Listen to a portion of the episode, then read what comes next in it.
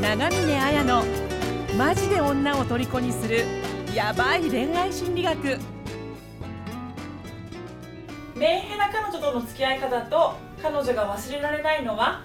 好きだからじゃない、本当の7つの理由についてです。具体的な復縁方法、女性心理、恋愛テクニックについて知りたい方は、動画下の番組説明欄のリンクから無料メルマガに登録してプレゼント音声を受け取ってくださいね。それでは本編をどうぞ。どうも、長峰綾です。高田真奈美です。あ、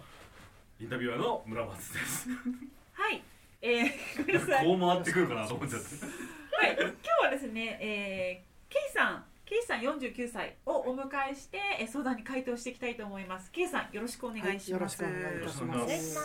す。はい、じゃあ早速相談文を読んでいきます。はい、早速読まさせていただきます。はい、用意しておけ。すいません、そういうとこやで。はい、ケイさん49歳からのご相談です。これ漢字じゃないよ。そうですか。カタカナだよ。はい、ざっくり言うと、同棲していた彼女に、戻ってきてもらって以前より仲を深めることは可能なのかという相談です。はい、出会いは2年半ほど前の、一昨年2月に、婚活パーティーで知り合いました。付き合うまでには至っていませんが、何度か食事に行った後1回目の LINE ブロック、数ヶ月後、ブロック解除後、紆余曲折の後、何度か食事をしたりで遠出のドライブに行ったりと言っていたうちに、僕の住んでいるところに、行って新しい生活をしたいと彼女から言ってきました。まあ、今考えると、彼女も職場が、閉店になったり、新しい職場に馴染めなかったりといろいろあったと思います。かくして平成から令和に時代が変わる頃に、彼女はペットの犬を連れて、2時間かかる僕の、住んでいる町に来てくれました。ところが2週間ぐらい経った時に、彼女の友達が遊びに来る予定になっていましたが、急遽、来れなくなったということで、なぜか彼女もペットを連れて実家に帰ってしまいました。その後も何度か LINE でメッセージのやり取りを行うも、再び突然のブロック、 LINE ブロック、現在音信不通です。唯一彼女と LINE でつながっているのは、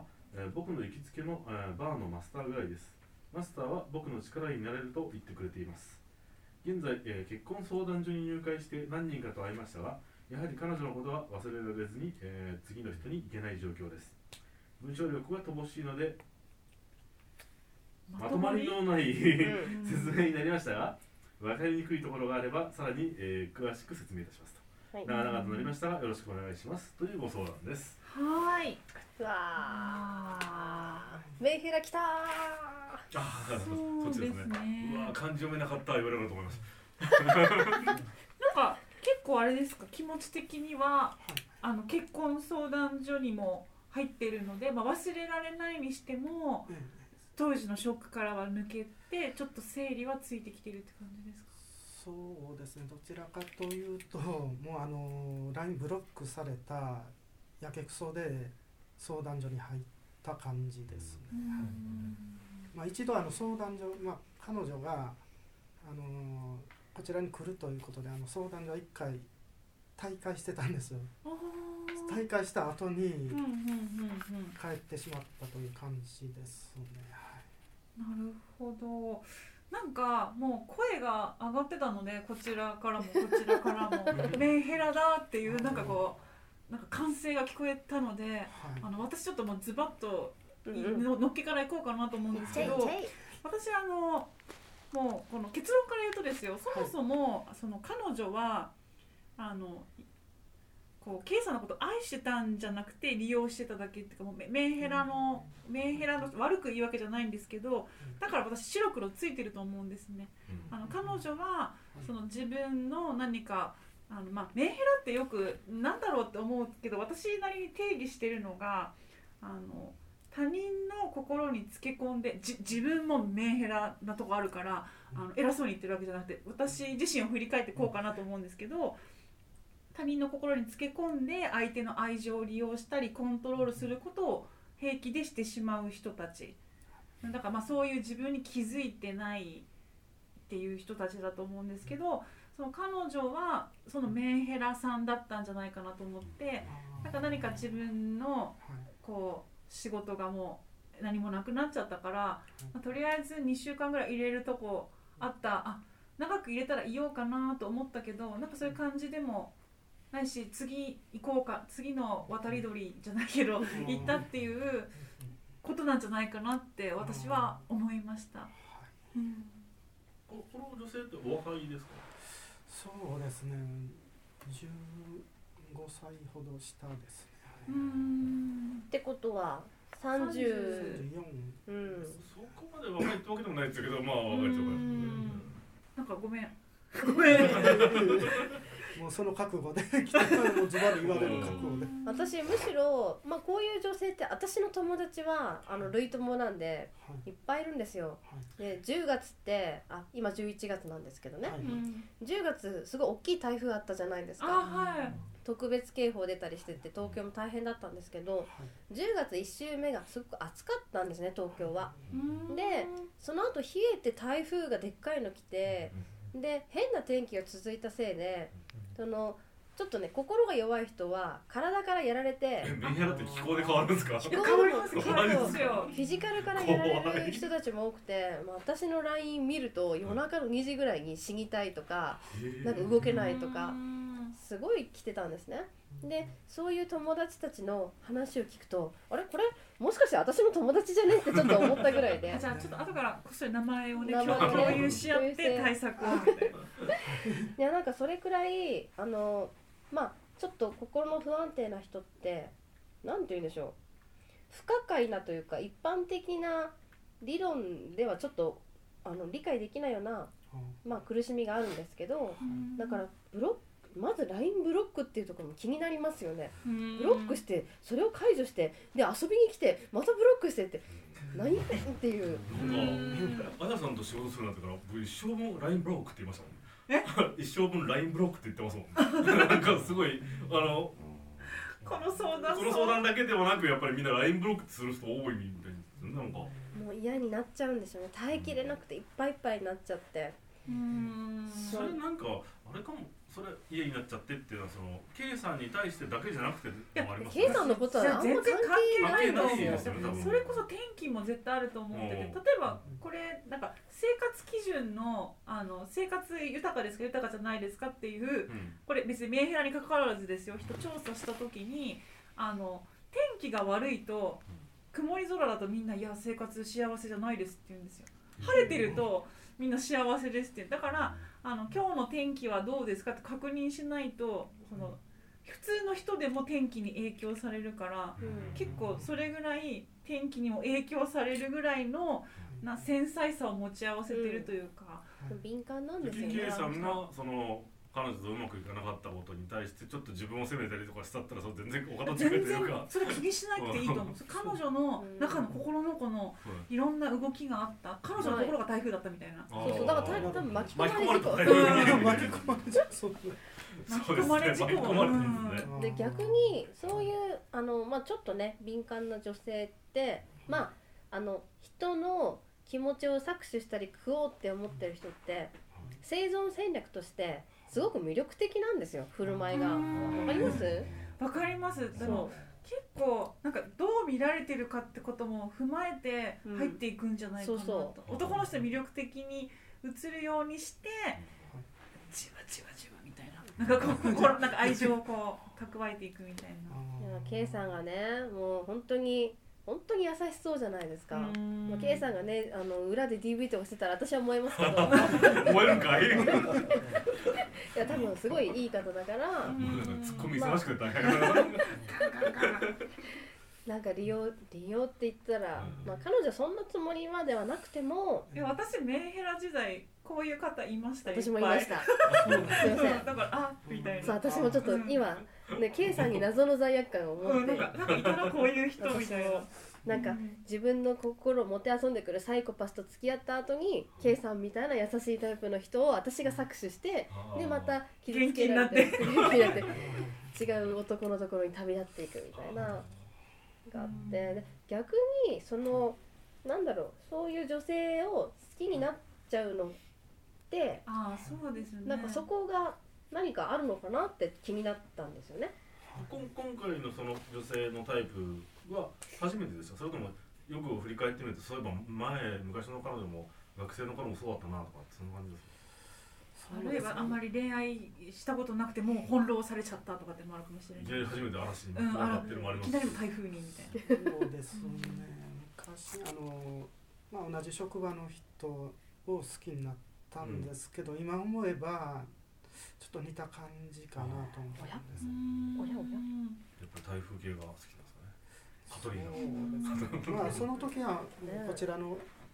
一方的な思いだけだったんですけどね。ほっとけないって思うんですかね。ほっとけないとか、まあ、うん、その彼女は帰っちゃった彼女は、うん、なんというかなんかピンとくるもんあったんですよ。そこ因数分解したいですね。ああ、でも何かあるかもしれない。なんかあるんです。でもそこ因数分解しないとまた台風だぞ。はい、そうですね。また台風来るぜ。そうですね。台風を楽しんでるんだったらいいですよね。そうそうでも疲れるんだったらちょっと台風をやめた方が。俺はピンと来てもう台風で生涯暮らしたいっていうんだったらこのまま返そう。もう頑張ろうって感じですけど。それも人生ですよ。うん、そうそうそう。インスタなんかするとなんでしょうね。なんですか？いや、頑張りたいかな。頑張りたい。目的は一応今やりたいことっていうのは、その結婚して深いパートナーシップを求めてるっていう感じですか？まあ最終的にはそうです。最終的にはそう。はい。うんうん、別に恋愛でいいんです、刺激的な感じでいいんですっていうのも全然ありだし、いやそうじゃなくてやっぱ家庭なんですでもいいんですけど、まあでも一応結婚したいっていうのがあるってことですよね。その時嵐の人じゃ大変ですね。嵐の人ね。私そのメンヘラの人に惹かれる男性っていろいろパターンはあると思うんですけど、結構やっぱり2種類浮かぶのが、やっぱその人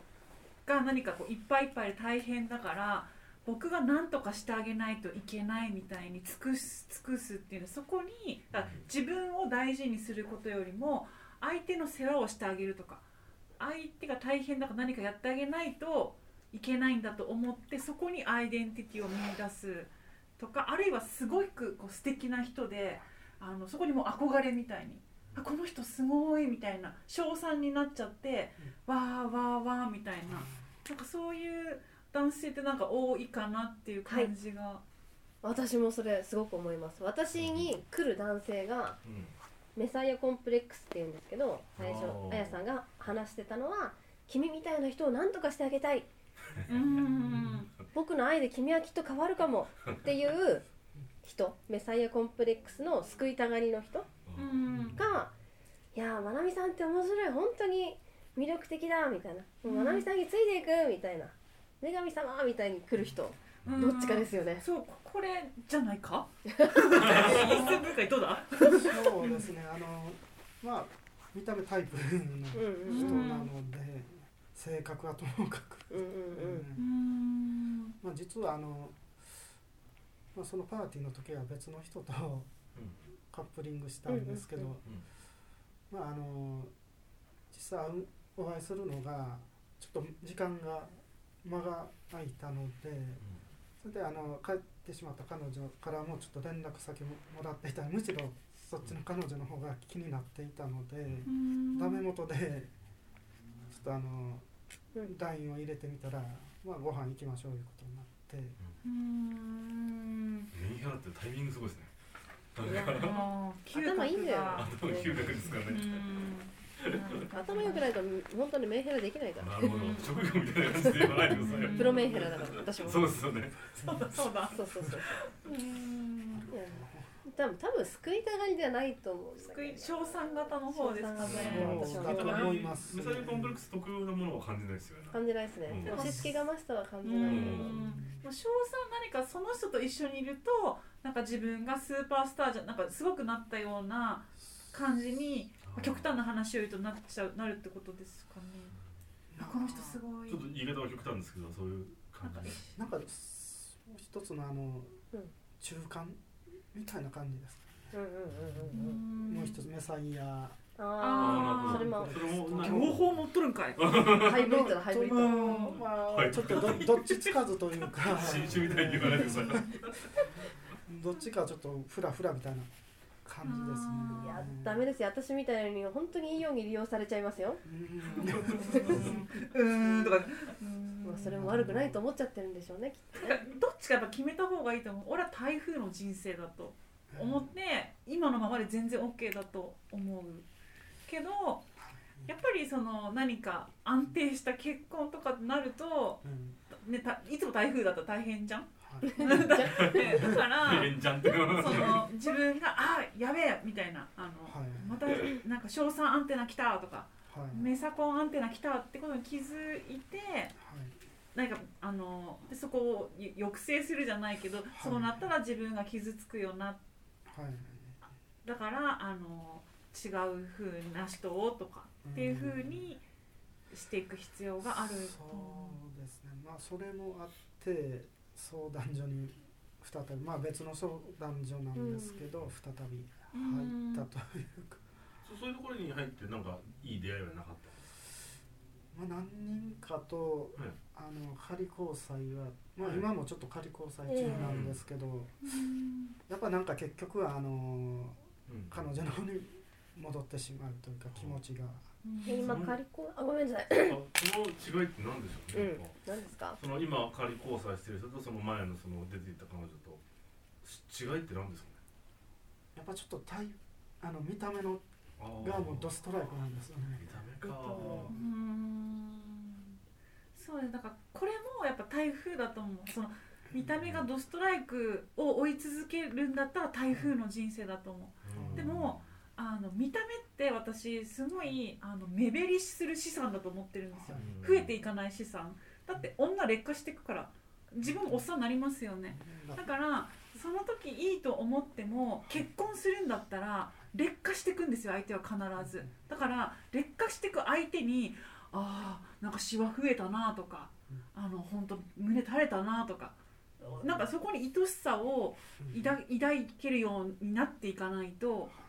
難しいと思うんです。 愛っていうのとその欲情、なんかあーっていうのはまた恋とかそういうものだと思うから、なんかやっぱそこも含めてどっちでもいいと思う。そんな無理にして結婚する必要はないと思う。だから全然違うことをしていかない違うことなんだってことをまず知ることが大事かもしれない。その恋愛と結婚が、で結婚にはそんな楽しいことはそんなにないと思う、だって淡々としたものだから、そうですね、私以上ね、年取ったらホルモンがもうないからね、なんか最近枯れ気味、そっか、そういうとこもあるんですけど、ホルモン食べていきましょう。そうですね。でもなんかあと忘れられないっていう、忘れられないから好きだと思ってるじゃないですか。私これすごい嘘だと、忘れられないって、じゃあ具体的にどんなことですかっていうと、全然好きとか愛してるとかじゃなくて、私これ7つあるなと思ってもっと書き出してきたんですけど、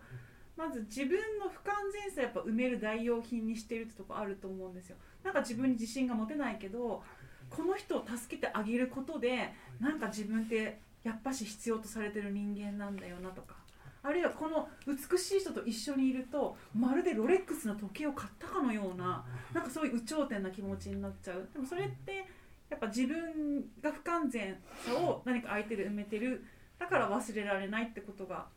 それがいなくなったら困っちゃうじゃないですか。そのロレックスの時計がなくなっちゃったらただの男になっちゃうみたいな、そういうとこもあると思うし、あとは傷つくことを避けてるっていうのも2つ目あると思うんですよ。何かまた痛みを味わいたくないっていうことで好きなんだって、そこに安住してれば傷つかなくて済むじゃないですか。あとごめんなさい、パパッといくと3つ目がやっぱ失恋を負けだと思ってるっていう人もいるし、あとはその4つ目、その自分の力を失いたくないっていう支配欲もある人もいると思うんですよ。こいつ今まで思い通りになってくれた人がいなくなるとなんか自分の力を失っちゃうような、あとはその罪悪感にとらわれてる、なんか罪の意識を払拭したいからやり直せばこの苦しみから報われるんじゃないかとか、あ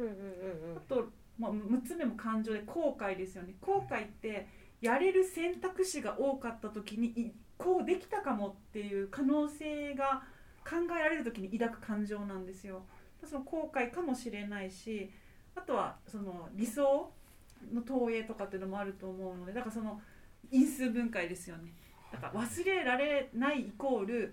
愛してるじゃないことの方が多いから、なんかこの7つのどれかに、はい、後から見せますけど、はいね、その当てはまってないかなって確認することはすごい大事じゃないかなって、はい、またいっぱい喋っちゃったいいじゃないですか。でもまあ好きとか恋するってやっぱりその人と一緒になれたら自分が拡張されたような気分になりますよね。イケメンと付き合ったら、お金持ちと付き合ったら、私もそのお金の資産の一部になれたような気分になっちゃうし、まあそれがいいとか悪いとかじゃなくて、そういうところはありますよね、きっとね。もう恋してるんでしょうね、彼女に。恋するって呪われることと同じですもんね。病気ですよね。やめた方がええでいやでもね、わかる。すごい恋したいんだと思う。でも一回もうめちゃくちゃに台風11号、12号、13号みたいになった方がいいと思う。私もそう思います。なんかもう無理だ、もう台風お腹いっぱいですってギブって言った時に、私も変わろうって思ったから、このままだと死ぬなって思えたからもういいですってなったけど、まあそれでもね、なかなか変われてないんですけど、もっともうそこを知った方がいい。台風派遣やろうかお友達とか次11号行くよみたいなもう受け止め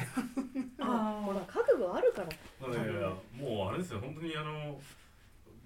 今でも忘れないから彼女のことは本当に好きなんだじゃなくて、今でも忘れられないってことはまだ彼女に呪われてるんだと思って、この呪いを解かなきゃっていう新たな呪いを放出するかもしれない。日本最南端の霊媒師がいますからでも多分そのやっぱしメンヘラの人を称賛してしまったり、メサイアコンプレックスになってしまう人の忘れられないの一番は自分の不完全さをやっぱ埋める代用品にしちゃってるっていうのが私は多いと思う。だから本当にまあ俺は俺でもうこんな台風とか寄せつけちゃうけど、なんかなんとか持ちこたえてる家だしボロボロでもいいよなみたいな、自分のことをそう思えるようになったらちょっと違う展開が見えるのかなっていう気もしますけどね。多分なんかいい気立てのいい人と結婚して家庭を築いても、また台風を見つけて俺ワクワクすっぞみたいになってでちょっと不倫とかしちゃって離婚するよとかって言ったら、もうその女の子はいないみたいな、奥さんも子供もでまた私の相談に来る。ありがちパターンですよねまた回収しちゃってその時待ってるよ、またみんな詩を作ってあんまり嫌な未来予想そう妄想しないでください頑張ろうとしてるんだからでもどっちでもいいですよね。なんか結婚イコール幸せじゃないんだし私とことんやらないと何が自分が欲してるかって分かんないし、やったからなんか違うことを大事にしようと思えることもあると思うから、なんか今は結婚相談所に行かれてるじゃないですか、はい、前の出てた彼女にと比べちゃうのをやめて、はい、本当に一旦付き合ってみればっていうのはすごい思うんですよね。なんかやっぱりそこまでは言わないですけど、違う付き合ってからって言われたね新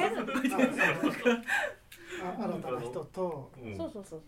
やっぱりなんかそう付き合ってみたい、まあ彼女とかそういう結婚とかじゃなくても友達としてもいいですけど、やっぱり自分が今までピンとこなかった女性ともそのコミュニケーションを重ねることによってやっぱり違う魅力ってどんどん分かってくると思うんで、今まだ多分自分が好きっていうのは嵐っていうのが好きって嵐ってなんか変なあれですけど嵐好きになっちゃいましたけどみんなでそれしか今までの経験がなかったから、それに全部結びついちゃってるから、もっとなんか違う選択肢を経験しとくはすごいのかな。ちょっと結婚相談所の場合はちょっとせかされるというところがありますね。しかもなんかもう段取りが決まってセックスしちゃいけないんですよね。そうなんですよ。まあみんなしてるでしょ。そこで台風を起こしちゃえば自分がもうこんなシステムみたいな。違うか。違います多分。違うね。まあバレて見つかってしまえばちょっと。あれでもなんかお付き合いしたら OK なんですよ。お付き合いしたら結婚相談所に言って。でもう結婚になっちゃいますよね。なっちゃいます。なんですか。成婚ということになって成婚料が発生してしまいます。結構なんかめんどくさいシステムですね。そうなんですよ。でも、 もうすごいですよね。好きで結婚したけど、うん、チャックを開けたらあっとかなって手遅れだったみたいな。返品いたします。こら。それこそまなみさんがやってるようなイベントに参加してみるのが一番手っ取り早いかもしれない。名声だらけだよ。うんうん。それを見てみるのもなんかそういうの見て、まあ今はね、まだお付き合いが深くなかったからわかんないけど、毎日2時とかに死にたいとか言って来たらそれはあんましなかった。むしろ寝る時間が早かったです。早い人だった。いや、だから序の口なんですよ。お前はまだ本当のメンヘラを知らないってやっぱ派遣しましょう。派遣しましょう派遣してまあでもなんかその自分が本当にだから台風被害に遭い続ける激動を行きたいのか、はい、何かもうつまらないじゃつまらなくないですよ、うん、結婚も結婚でいいけど、うんはい、そういう安定的なこうシワをね確認し合っていく、はい、関係がいいのか、あるいはどっちもできる限り体験してみて決めるでもいいと思うので、そうですね、うん、だからちょっと最初の質問に戻ると、はい、まあ台風被害だったよっていう、はい、でも罪は全然ないから気にしなくていいっていうことですね。はい、そうですね、台風被害ですね。台風の日あれだけ不要不急の外出は避けてくださいって言っても出ていくやつがいるんだな。あお前かお前か川近づいちゃダメだって言うのに飛び込んじゃったんだ。そうなんですよ。あそっか、ちょっと様子を見てくれたいって様子見に行っちゃった。まだ荒れたいんですね。そうですね、うん、じゃあ今結婚相談所退会してメンヘラ派遣するからそっちで行こう。今ちょうど映像的に言うならK さんは今ここら辺まで使っててヘリコプター来ちゃっていいの行っちゃうけどいいのいいよみたいな投入みたいなどんな嵐がみたいなちゃんになっていこう、はい、っていう感じで今日は大丈夫ですかね。大丈夫なんですかね。こういう日もある。そうですね。ということでじゃ今日はどうもありがとうございました。はい、ありがとうございました。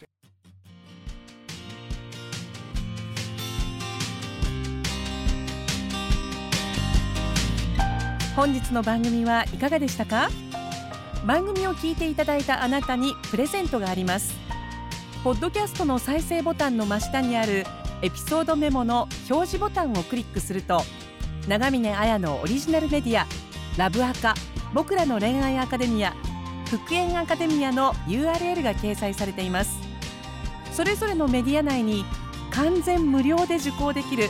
恋愛成功の極意満載のオンライン講座があります。ぜひ登録して幸せをつかんでくださいね。それでは次回の放送をお楽しみに。